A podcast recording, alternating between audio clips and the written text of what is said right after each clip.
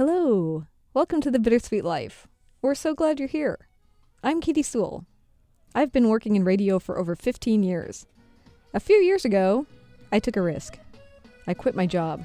My job as the lead producer of a daily public radio show. And I moved to Rome. Just for a year. And that is where this show began. And Rome is where my co host Tiffany Parks lives, although she grew up here in Seattle with me. We met on the school bus in the sixth grade. And now we host this show together for you. Whether you boldly moved overseas like Tiffany did, or reluctantly moved with much anxiety and regret like I did. And this isn't just a show for expats. It's a show for repats and explorers and people trying to get their courage up to do something new. It's a show about taking risk, trying new things, about exploration and discovery, about learning to fit in. Questions of home, questions of belonging, of what we want from the life that we have, about what we want to see, about how we want to change. Each show has a theme, so you can jump around if you wish. Or better yet, subscribe on Apple Podcasts or wherever you get your shows and join us for the entire journey. The early episodes where we are both in Rome, the current episodes where I'm in Seattle and Tiffany is in Rome, and the future episodes when I move temporarily again to New Orleans. Join us, subscribe, tell your friends, and let us be your friends on your journey.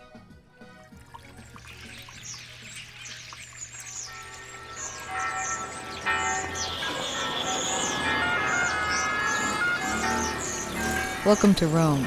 This is The Bittersweet Life with Katie Sewell and Tiffany Parks.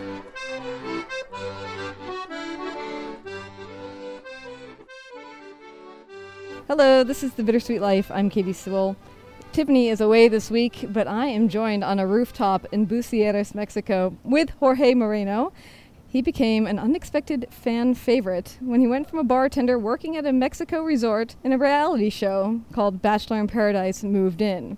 Filmed there, and he went from being a behind the scenes person to an on camera beloved advice giver to the contestants on the show and a person that the fans at home felt like they could relate to. Now, I met him the other night in Bucerías, Mexico, when he graciously accepted the invitation to attend my sister's wedding as a surprise to many of the guests who were here, many of whom loved the show and thought that he was by far the best person on it. And my new brother in law reached out to him, what, a month ago and asked you to come? Yes, about a month ago. He just sent a tweet and say, "Would you like to come to my wedding?" And I answered right away, and I said yes. Right. And we were talking the other night after the wedding dinner, and this is not the first time you've been invited to weddings. No, actually, this well, this is the first time I got invited, but the other wedding was four days before yours. So technically, this was the first invitation, but the first one to attend, I was the other one. Right. I do want to talk to you a little bit about what it was like to actually be on a reality show, since so many people watch them and often wonder how real they actually are. But I also want to talk about just who you are and uh, I should explain that we're sitting exactly in the location of the wedding. So if you hear some noise in the background, we're sitting on a rooftop outside. There's construction noise. There's people going by, and that's just the way it is. So, but I do want to talk about you. Where did you grow up? Okay, well, I grew up on the state of Nayarit. I know there is people from all over the world that they will listen to this. So you have an idea is Puerto Vallarta Bay Area in Mexico is located on the state of Jalisco and from that point about four hours north the capital state of the next uh, state nayarit the capital is called tepic t-e-p-i-c that is where i grew up and i was there until i was the age of 21 and something you didn't know that i was an expat. Yes. Also i went to um, to live to arizona for about 13 years and i decided to come back to mexico And at the very beginning of 2008, I had a blessing in disguise, some family issues, and I decided to come over to Mexico to help my family. Once I got like a three month barrier, you know, like I got so used to Mexico, I decided not to go back to the United States. So I've been here almost 10 years. When the swine flu happened, I had a blessing in disguise. I had a restaurant and everything went bananas yeah, no bueno. But at the same time, you know, was something something good came out of it. I decided to go to a place that will remember it will bring me back to what I enjoy a lot being an expat, being outside of my country. There is a place called Sayulita, Mexico, which is from my hometown about two hours south of Tepic. Sayulita is a place that has lots of expats. So I came over uh, to live in there in September of 2009. And once, you know, I started looking for a job, I found this place. They say, you know, it's very secluded. We're going to have a lot of people coming from the United States. It's kind of quiet, relaxed. And I got the job there as a bartender. And, and it was cool, you know, very laid back, very chill. And I enjoyed it a lot. And then And then, you know, a few years later, few years later, I was in charge of, uh, you know, the, the alcohol department, which is the bar. This uh, ABC show, TV show from United States, they came over and they wanted to film on that location because it was very secluded. And they say, we want to film in this place. You know, we want all the employees to be adios. We don't want anybody here. We got our own production and everything. And I talked to them and I said, you know, I could do, you know, like serve the drinks. Well, they told me that I could do that, but you know, I wasn't allowed to talk to anyone. So one thing led to another. Me as a bartender, on this age of the the, the people, the contestants, twenties, mid twenties, you know, some of them early ages, or some of them thirties, whatever. When you tell them not to do something, actually they do the opposite so these guys, girls, they start talking to me a little more, a little more, and there was the moment when the production came over and said, you know, you're being well accepted by the cast members, so we're gonna throw you into the show, and that's how everything happened. was there a period of time when you tried not to talk with them? They would come to you and you'd brush them off? Yes, the very first five days that we start recording, I was warned that every time the cameras were around, I had to walk away. Anytime that they try to engage with me on a conversation, I will have to say sorry. I'm not allowed to talk to you. You can get, you can ask me for a drink, and then go away. That's exactly how um, how started the first five days, until they realized that the cast members were sharing things that they weren't sharing with anybody else. After a few drinks with the bartender, and then is when they're like, "I think we're gonna use you." And what did you think? Did you want to be used? Uh, to be honest, at the beginning, I found it like very fun, very fun. Yes, uh, one thing I must be, uh, I must tell you this, Kate, that I never seen the well, at that moment as they were recording, I never seen the show.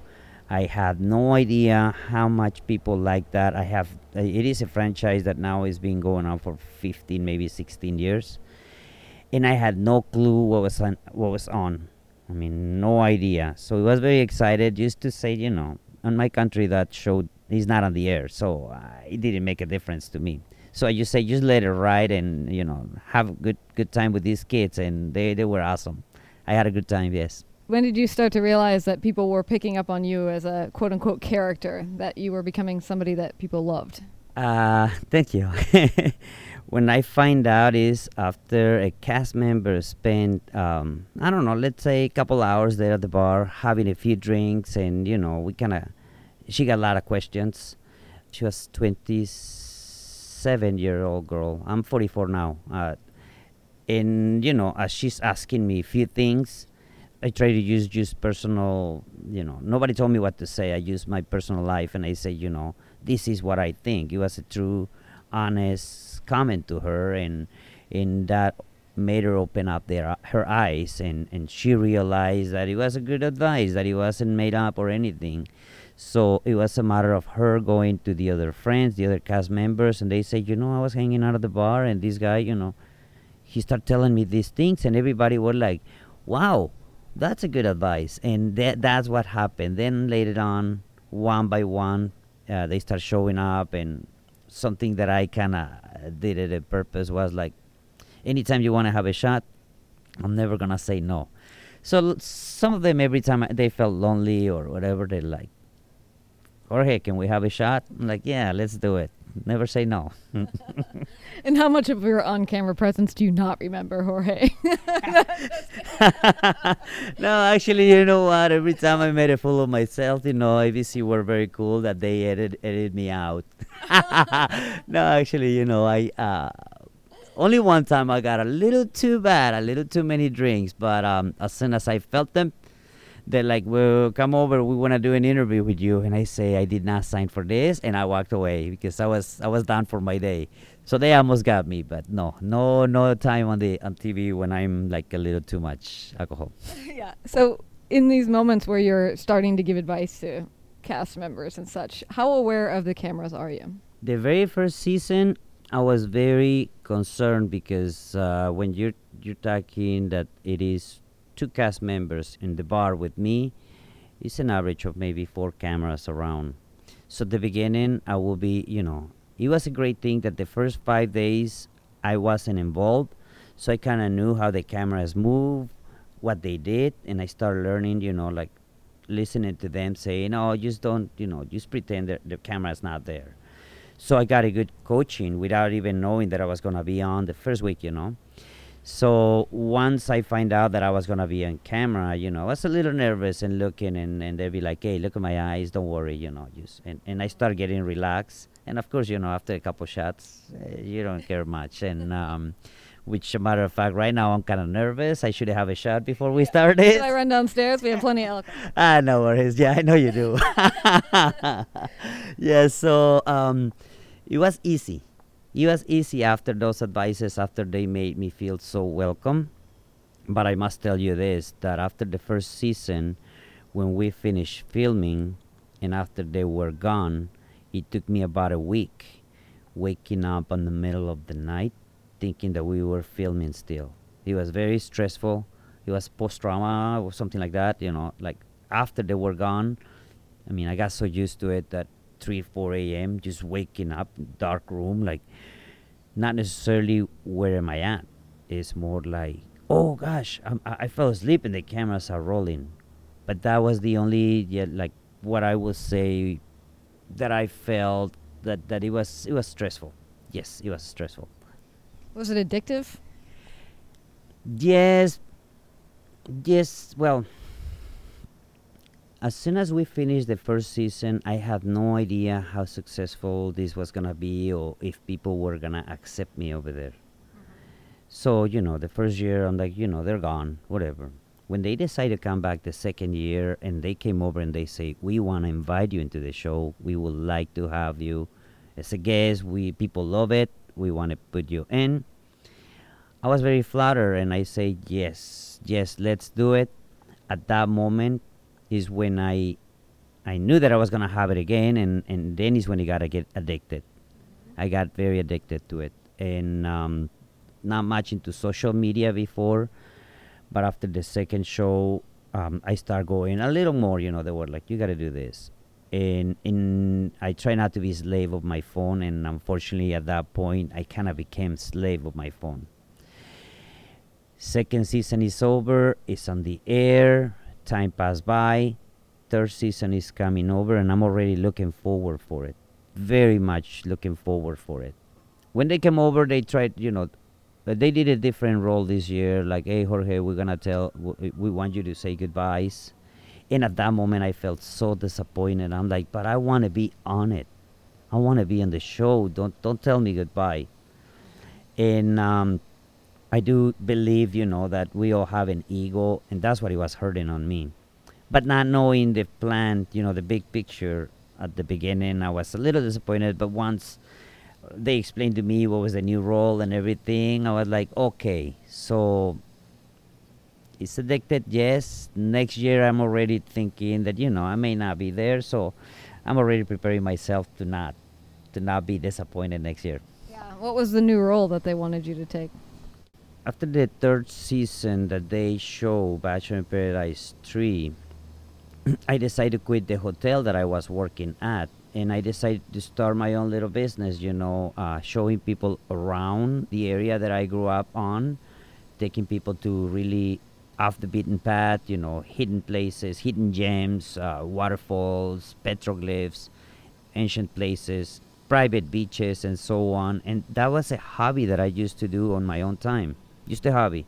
And I decided, you know, they say that if you um, if you work loving what you do, you're gonna be good at it. And I just decided to start the business like that, and it's been successful. It's a small And this year, you know, that was the idea. The new role, we're gonna help you to promote what you do. So uh, this year, I, uh, after finishing the Jorge the bartender, I end up being uh, Jorge the tour guide, and they call me Jorge Torres, which uh, that's that's my new role now. Well, that was my new role this year. We'll see what happens next year. Right. Yeah. Right. I've always been curious, and I'm not going to ask you about actual cast members because, as you well know, I did not watch your show. Yep. So I will. I will have to go back and watch now. But I've always wondered about reality shows and how much you actually know the people who are working behind the scenes and how their movements are. You know, you said that you're surrounded by four cameras, but what about the producers and um, the directors and all those people? How present are they around you? Well, I must tell you, you know, in cameras, what you see is only cast members, but this production has about 270 people, and there is lots and lots of people around. I mean, if if you think that you're there by yourself, you're not. It is surrounded, but you know, every camera guy has a guy in charge of the sound, another assistant, you know, changing the tapes, changing the batteries, and checking all that. So it's a lot of people. In other words, you know, you got six cast members, you may have 15 people behind them. The presence is there. It's always gonna be few producers around, but the ones that you can see, uh, well, the, the place the place is kind of small, so you cannot put those many. So there is a lot of people that they work on a remote, you know, over the radio and guiding the few that they're around. And do you know those people as well as you know the cast members? Well, one of the things is the cast members. I'm not allowed to know them until they show up, so I never know who's coming. In production, yes. Well, working with them for the last uh, three seasons, I do know. I know a bunch of them, but on this kind of business, I realize that they these people they don't have a job forever. You know, from the first crew I met on season one, beautiful people, really nice. And the second year, I was expecting to see the same people, and I said, you know, 30% of them were new. This year, I was expecting to see, you know, some of those people, and actually, I ma- maybe saw 20% of the original people working in there. So it is a lot of turnover because it's stressful. It's 24 hours a day. You know, it's, it's, it's a reality show.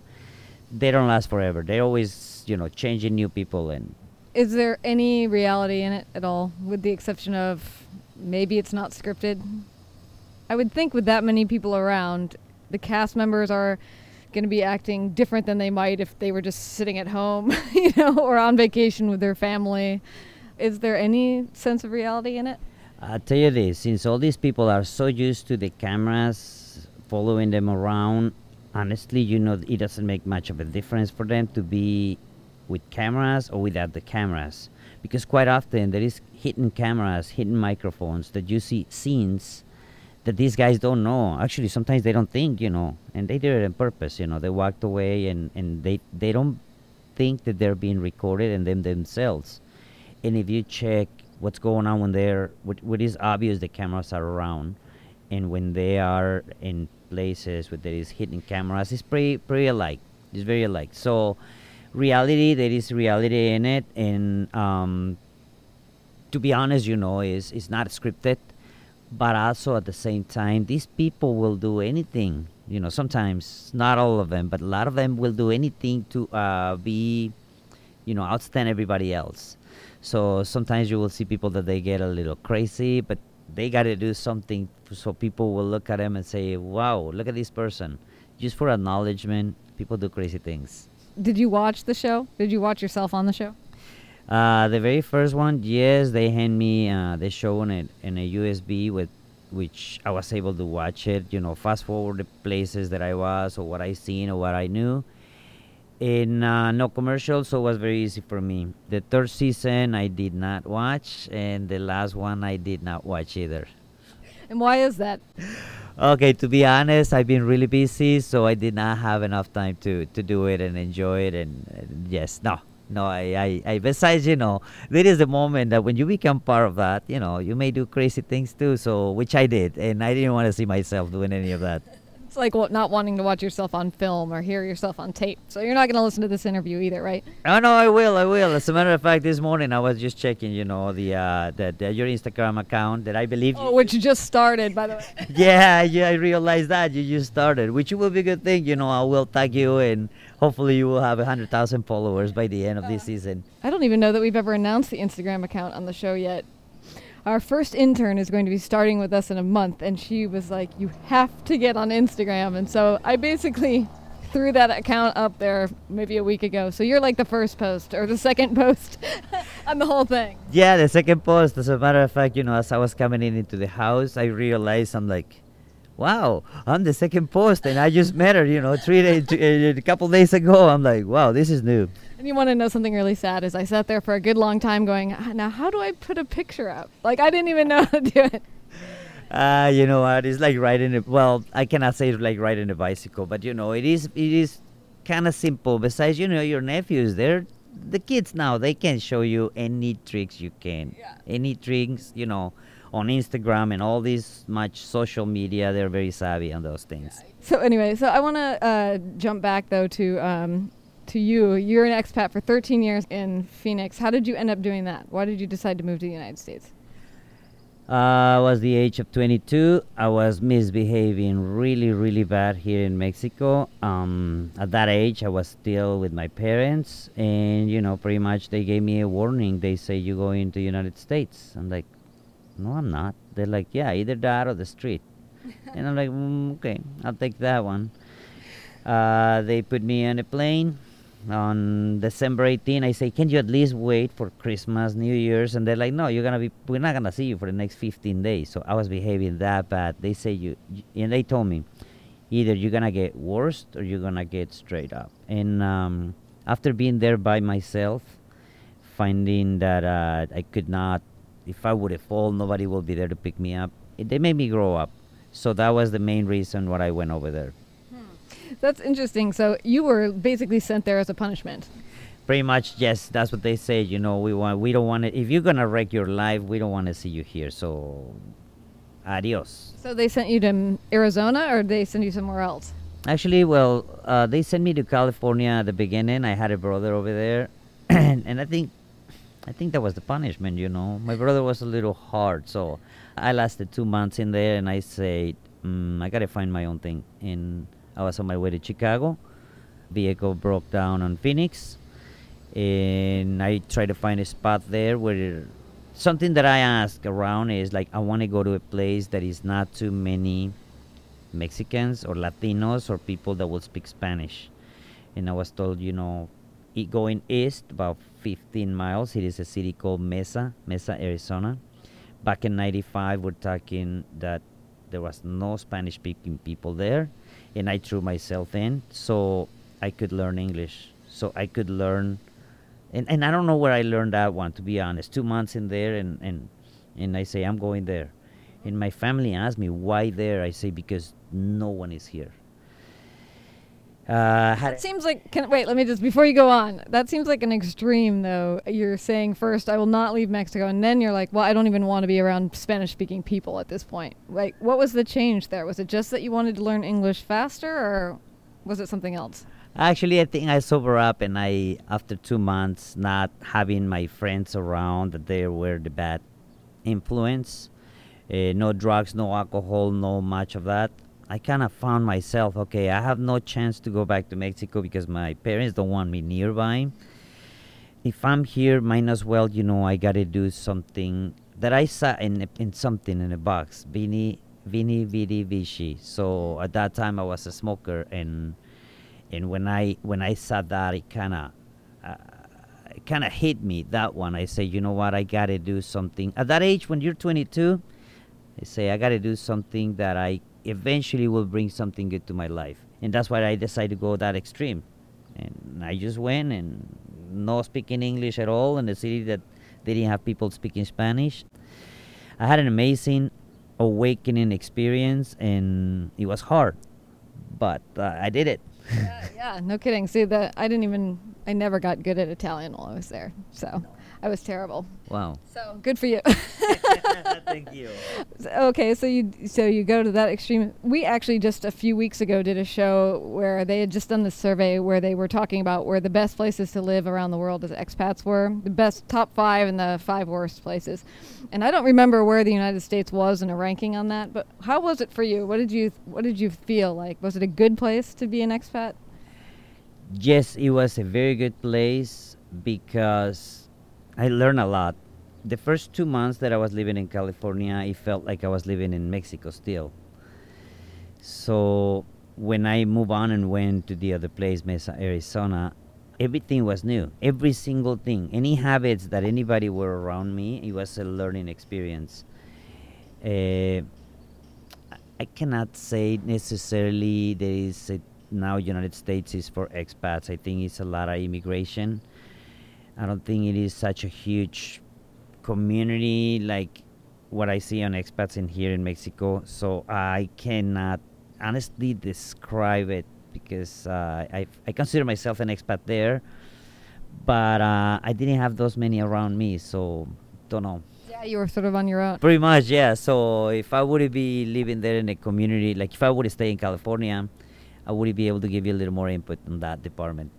Well, there's just been so much talk because of uh, our new president and his desire to build a wall across the border of Mexico and the United States. I think it does raise questions of what does it feel like to be a Mexican person who moves to the United States because our president seems like he has so much animosity toward foreigners from almost everywhere, but you're, of course, the closest country that he's attacking. So, any input on that? Any thoughts?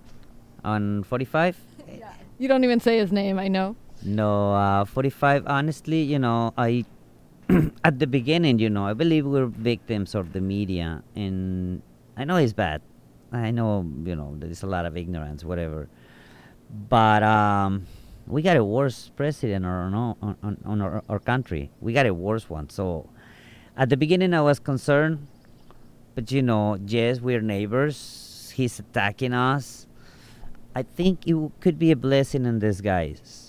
Him trying to get rid of all those immigrants. I think, I, I wish they can do that. I wish he could deliver that. And and it may sound wrong. Don't take me wrong, please. They they say that they don't need it. They don't need immigrants, and you know that is a country that it was made out of immigrants and um, expats or whatever you want to call them. But I will have Thorn's feelings about that one because I'm more concerned about the one we have in here. I understand he's not everybody like him. I know why, but uh, no, no, not much comments about him. You know, it's just not not the greatest at all, at all. Everybody, there is a lot of people that they're ashamed about him. you know, honestly, I just learned through the time just to ignore because it's not even worth it. What makes yours so much worse? Uh, unfortunately, on my country, we've been ruled by a, we've been ruled by this government that they are, the way they do things. I'm not big fan of it. We have the last two presidents on their terms. They were able to pay the external debt that Mexico had with United States. Two terms, 12 years. We were even Steven United States, okay? Then this new guy comes back from it is a party called PRI. Uh, he comes back. He's been on government for last five years. Okay, we already twice as much in debt than before, and I don't agree on the way they govern. Unfortunately, my country is a lot of ignorance. There is not people that they're prepared, and the way they do things is like this: you're a poor family. We're gonna give you for your kids twenty-five dollars a month for each kid. Now you're a single mom, we're gonna give you fifty dollars a month because you're a single mom. You don't have a way to support yourself. You're a grandma. Oh, we're gonna give you a TV, a flat screen TV. You're a kid that is going into fifth grade. We're gonna give you a a tablet.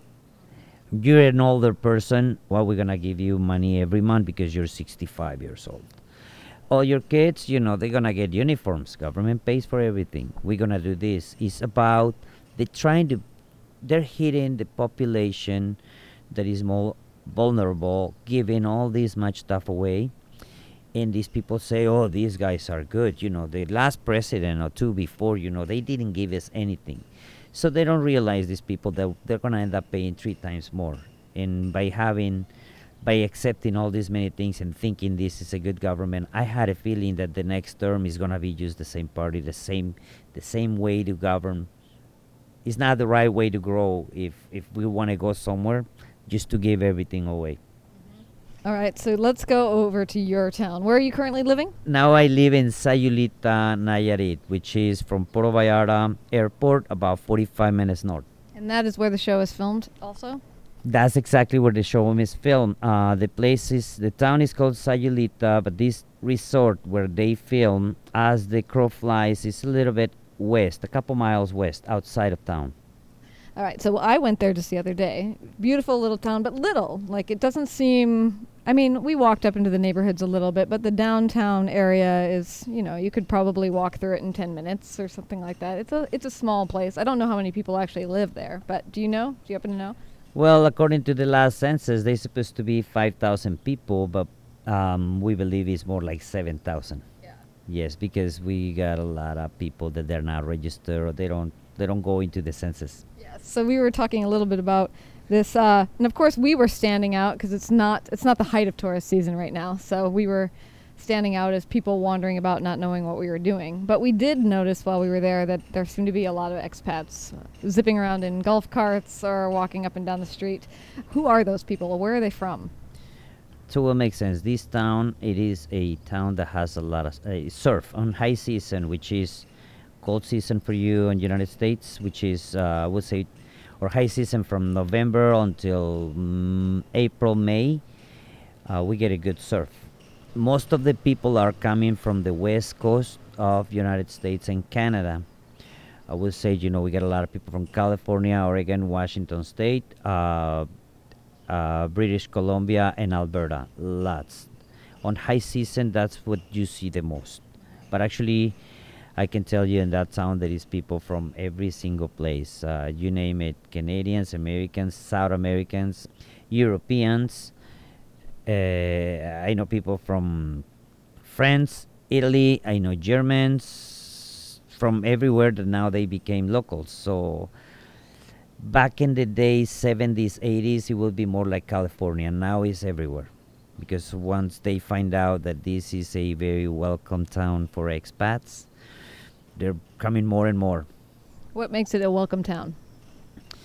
The way the locals back in the 60s start seeing Americans, or people that they weren't very, they weren't from the culture, they kind of learned that those people being around, they were doing well, you know, a little better income, little better lifestyle.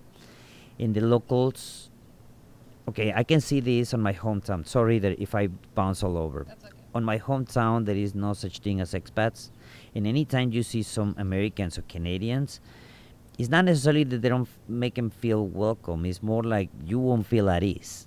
And in Sayulita, it is a town that you walked in and you know they're so used to they even most of people speak english that is just a matter of couple days in there and you will fall in love because you will feel like you live in the mexican culture around lots of expats a lot of people that that they're coming and going Since you've been in this region for a while, I mean, you've come and go yourself, but is it much different now than it was then? What effect are they having on the, the culture? Well, on the culture, everybody's getting more like.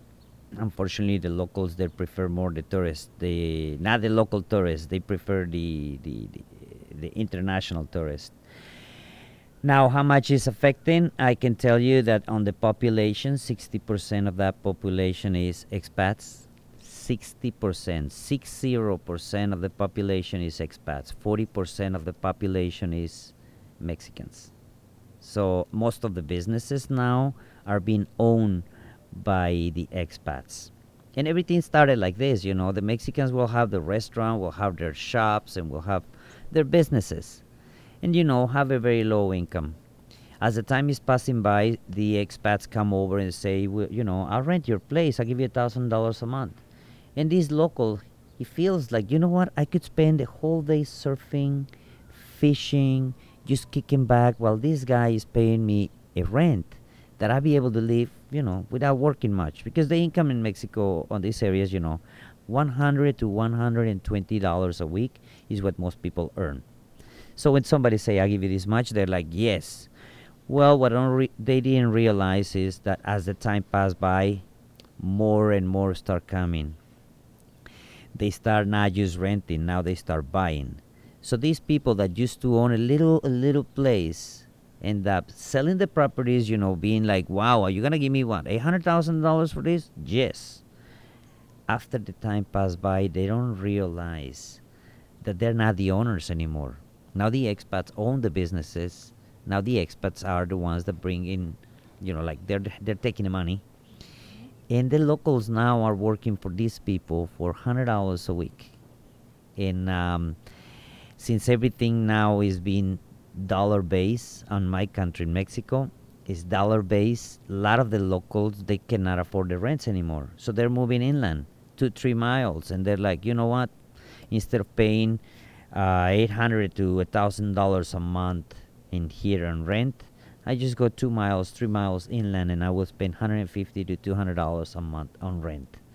But of course, you know, with the income that we have, quite often is families like people they do like roommates and whatever. And more and more expats are coming in because the town is becoming very expat welcome. And there is no regulation on my country just yet about taxes. There is no regulations about, you know, permits to open a restaurant. You know, it's very easy. You just go in, you can say, you know, I want to rent this place and you can make a restaurant. You can make, you know, you can buy a house or not necessarily buy a house. You can even rent the house chop it up and make rooms you use these new things you know airbnb you use the local social media and needs so much people trying to get to this little town that they don't know why or how in 2016 was the fastest growing town on the whole country according to forbes magazine 124% grow on one year so, you know, it's like a little snowball that started in the late 60s, and now, you know, I don't know if they'll be able to stop it. And so, what are you going to do? What am I going to do? Well, you know what? They say to the, to the place that you go, do what they do. Honestly, I'm taking advantage of it because my business is based on international tourists. Yeah. I'm taking advantage of it, yes but I am not seeing. I guess I'm not seeing the, the, the big picture on the future. It may be something that eventually they're gonna display. You know, we're gonna get like bye bye. One way to find out, you know. Right. Wait it out, see what happens. How would you say that actually affects like local children, for instance, to have that many foreign people around in the town that they're growing up in? Okay, well, I would say that the little ones they seen it as a good thing because we got other towns around, and it's just a matter of you going like eight miles north away from the touristy areas and you will see the income on all these people is how the lifestyle i know uh, like as yesterday i was driving by and I, I i was driving by this little town and i saw maybe 16 to 20 kids like from the age of 6 7 to 12 14 they all were on the street having fun enjoying themselves playing uh, soccer, baseball, you know, a lot of these activities. I, I, I was surprised and I said, look at these kids. They don't, none of them have an electronic device on their hands. So, eh, you know what? I, I, I, cannot, I cannot say if it is good, or if it is bad.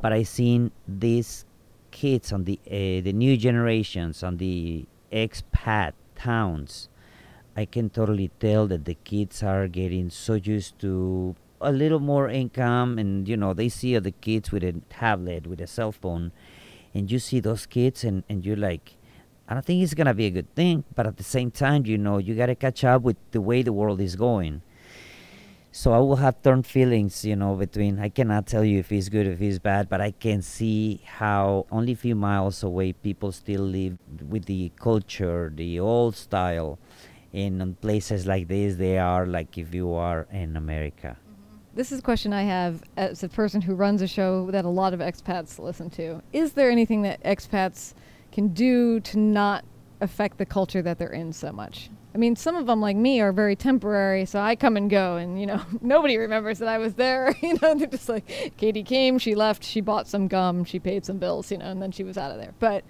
but is there anything that if you're going to be a long-term expat that you can do to not overwhelm a town like that, even if it is the place that you m- so much want to live? Um, um, It, m- it might be impossible. Like Yes. you'll bring your culture with you regardless. So.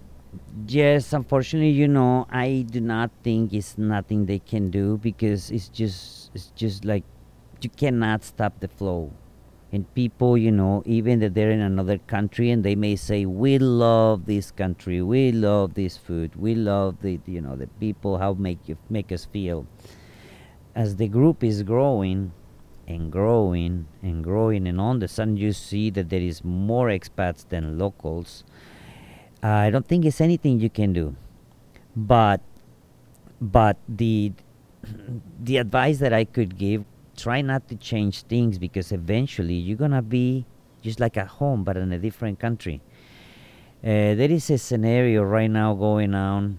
Um, I don't know if I will get in trouble by, by sharing this, but you know, um, the expats now on my town are getting trying to get into politics. They're trying to do something very alike like they do in America, which is lobbying, that's not gonna end up good. So yes, if you're gonna be an expat, do not get involved too much. Im- you know, be volunteer. Uh, you know, enjoy whatever is on the surroundings. But when these people are trying to change exactly the culture, you know, uh, Mexicans will be like, "We'll do it tomorrow." The Mexicans will be, "This is the way it is." You know, we got issues with this, we got issues with that and we will live our lives having issues. You know, we don't have the construction codes, stuff like that. Expats come over and they say, This is wrong, we got to do it this way. And you try to change those things and you say, You know, I cannot, they, they're like, We cannot change this. How do we do it? Let's get into politics. They're technically they're illegal, mm-hmm. but they wanted to, to be like the puppet masters. And then is when I think things are not gonna things are not gonna end up good. So yeah, so if you're an expat and moving to whatever country you're going, try to do the things the way they do it. And if you don't like it, you know, you can go somewhere else. But if you try not to change the direction or the, the habits of the culture and so on, you'll be welcome and you'll be able to to let other people behind you come over and being able to experience the same thing that you experienced the first time you went there for the first time. Do you see yourself ever living in a different country again? Yes, yes, I was gonna say no, but I, you know, one thing, I was in Canada last August, and I love it, and I will, I definitely would see myself living there six months of the year when it's not snowing like crazy. Yes, yes. Uh, if you would ask me this month and a half, two months ago, I would say no. I love my country. I will stay here. But I had a chance to taste that, and honestly, Canada, I love it. And what if your reality star career is is that a, something that you hope remains in your future for a long period to come? Honestly, no. I don't. I don't think so. As it is, you know, um, no, no, no. I'm not. I'm totally not dependent on that. Maybe last year I would say I will say yes. Nah, honestly, it is what it is. You know, it's it's if I want to be in it, it pretty much will be the ego, the one telling me, yeah, you got to do it. And you know, ego is our worst enemy. And ego, you know what ego stands for? Go ahead. Everybody got one. Yeah. and you know, I honestly, nah, I just took it like it is. It was a fluke. I was in the right place at the right time. Everything in life has a cycle. I'm not saying that it's over. I wish it could keep going, but if it is over, it's over, and you know, let's move on. You know, let's get the best out of it. So I got popular, and now I'm, you know, I'm walking around, and, and it is very flattering that people recognize you or say I want a picture with you.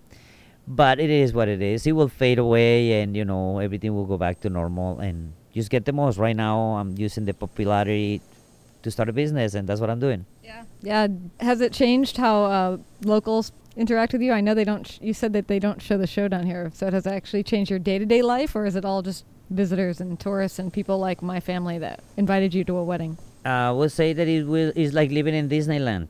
A lot of people coming, a lot of people coming and going. You know, they may acknowledge you, oh, that is that guy. You know, it's part of the town. Uh, the locals, not too many know about it, only a few.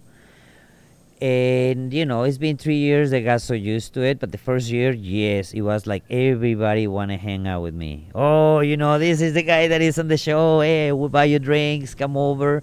Things are getting, you know, kind of normal. You know, at the beginning, yes, I will be like all pumped up, like, hey, this is me. What's up, guys? And now I'm like, you know what? I was just there, and, and a lot of people say, You were in TV. Yeah, I was in TV. So now it's normal. I want to end by telling you that I don't know the exact title, but so I Googled you after meeting you, of course, as people do these days. And the first or second article that popped up was something along the lines of why every single person on The Bachelor in Paradise sucks except for Jorge the bartender. yeah, well, you know, I guess they portrayed me good. That's why. That's the only reason why that uh that's what they say. But something I truly believe in something I live by is treat everybody the way you you wanted to be treated. That's my rule. Maybe that's the reason why they they portrayed me as that. Well, thank you so much for taking the time to sit on this roof with me and uh, and talk. It was a pleasure. Thank you very much. It was it was great meeting you, and I really really appreciate this. All right, this is the Bittersweet Life. I'm Katy Sewall. Talk to you next week. Bye. Thanks for all the ways you support us. Give us a good rating on iTunes, maybe five stars if you like the show. It will help other people discover that we exist. Thank you. You're the best.